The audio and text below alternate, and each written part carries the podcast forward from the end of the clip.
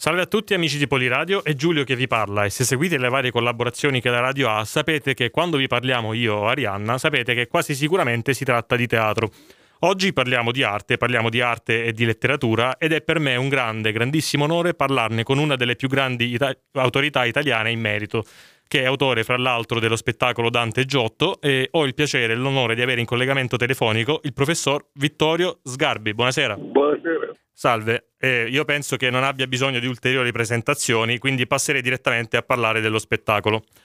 Allora, eh, questo è il quinto spettacolo che fa parte dello stesso filone. C'è un numero di altri di spettacoli predefiniti che aveva in mente oppure eh, li scrive anno dopo anno? Beh, questo è il quinto di una serie che è iniziata con Caravaggio, ha fatto Michelangelo, Leonardo, Raffaello, in parte coincidenti con il centenario della morte di Leopardi e di Raffaello.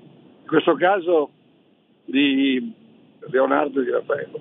In questo caso abbiamo il secondo, il, il tema di una, il settimo centenario della morte di Dante, 1321, e lo si racconta scegliendo i suoi versi più alti che hanno una potente componente descrittiva come se fossero dipinti. Viceversa, in Giotto si cercano degli affreschi che abbiano un andamento musicale tanto da sembrare recitati da dei poeti. Sono versi pieni di turbamento. Perfetto, menzionava appunto gli altri spettacoli che hanno fatto parte di, filo, di questo filone iniziato nel 2015. E abbiamo menzionato Caravaggio, Michelangelo, Leonardo e Raffaello e adesso il Giotto. E cosa lega questi cinque artisti? Lo chiedo da ignorante della materia. Gli artisti sono coetanei, Dante conosceva e ammirava Giotto, e sono i fondatori della lingua moderna, cioè noi parliamo la forza di Dante è di raccontare, descrivendo come se fosse un pittore, la realtà delle immagini di cui parla. Hanno, hanno avuto un gioco facile, perché lui dà tanti di quegli elementi e tanta di quella figurazione che sembra più che poetare e dipingere. E viceversa, Manzoni, che è narratore di vite altrui, spesso in quelle vite vede qualcosa di sé. Quindi l'uno che fortemente individualista si spossessa del suo potere e si comporta come piedichietto. L'altro invece diventa spavaldo e quindi l'intreccio è necessario al risultato della mostra.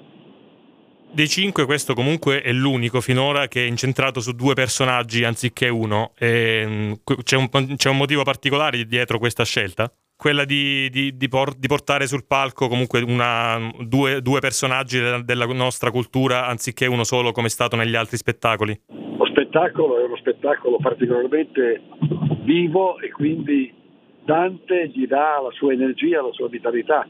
Non è letteratura, è vita che tutti gli spettacoli hanno comunque avuto finora anche come denominatore comune il fatto di aver dimostrato come artisti vissuti in realtà 700 anni fa abbiano poi intessuto canoni artistici che si palesano ancora oggi nel modo di fare letteratura. Quindi chiederei al professor Sgarbi fino a che punto questa cosa è vera, cioè fino a che punto effettivamente noi ritroviamo questi canoni stilistici ancora oggi? Beh, è bene farla emergere a Ferrara, perché farò uno spettacolo indicando che la madre di Giotto era di origine ferrarese. Poi i collegamenti sono legati proprio al fatto che la lingua di Giotto è la, la lingua volgare e descrive come se dipingesse, per cui le affinità sono proprio nella... E quando uno guarda Giotto sente che c'è lui un poeta, qualcuno che fa sentire i sentimenti attraverso gli animali, attraverso le cose. Ok, il 23 novembre eh, il suo spettacolo debutta per la prima volta al Teatro Manzoni, ricordiamolo per chi fosse a Milano. Eh, quali sono le sensazioni, professore? Eh, sto andando adesso da Firenze, dove ho visto la mostra di Dante, ah. fatta da Carlo Sisi, vado verso il discorso su Dante che farò al Manzoni, mettendo insieme testi letterari molto icastici, molto avanti e eh, testi pittorici fatti apposta perché gli spazi non dovessero aspettare a parte delle mostre che fanno comprare loro. Perfetto. E invece le musiche sono state curate dal, da Valentino Corvino. Com'è stato lavorare con lui? Abbiamo lavorato come sempre in indipendenza. Io non gli ho suggerito, gli ho detto i temi e lui su quelli ha creato le sue musiche. Beh, un grande artista, insomma. Questo spettacolo comunque fra i tanti che, ritorniamo un attimo all'attualità, che avrebbero dovuto debuttare prima della pandemia, eh, però purtroppo è stato rimandato per motivi che evidentemente sappiamo tutti. Lei come ha vissuto questo rinvio? Come un dispiacere o come pur, piuttosto un'opportunità per eh, magari riadattare qualche passaggio dello spettacolo al contesto della pandemia? Cioè, 2022 il mondo passa questo determinato momento. Sì, abbiamo ho sofferto non tanto rispetto ad Dante e Giotto, ma l'idea di stare per un anno e mezzo assente dai teatri del dialogo con il pubblico e della possibilità di raccontare e far vivere immagini di artisti che sono generalmente ritenute lontane e poco parlanti. Quindi è stata una forma di afasia che mi ha preso perché ero costretto a tacere e quindi non tanto sull'argomento ma in generale sul dialogo. Io la ringrazio professore e vuole mandare un saluto o qualcos'altro agli ascoltatori e allo staff di Poliradio per invi- invogliarli a venire quest- a vedere questo spettacolo? A Poliradio, beh, la Poliradio potremmo fare anche per radio Raffaello, cioè Dante e Giotto perché sono talmente vividi di immagini che esse si vedono anche soltanto sentendo la voce che le descrive.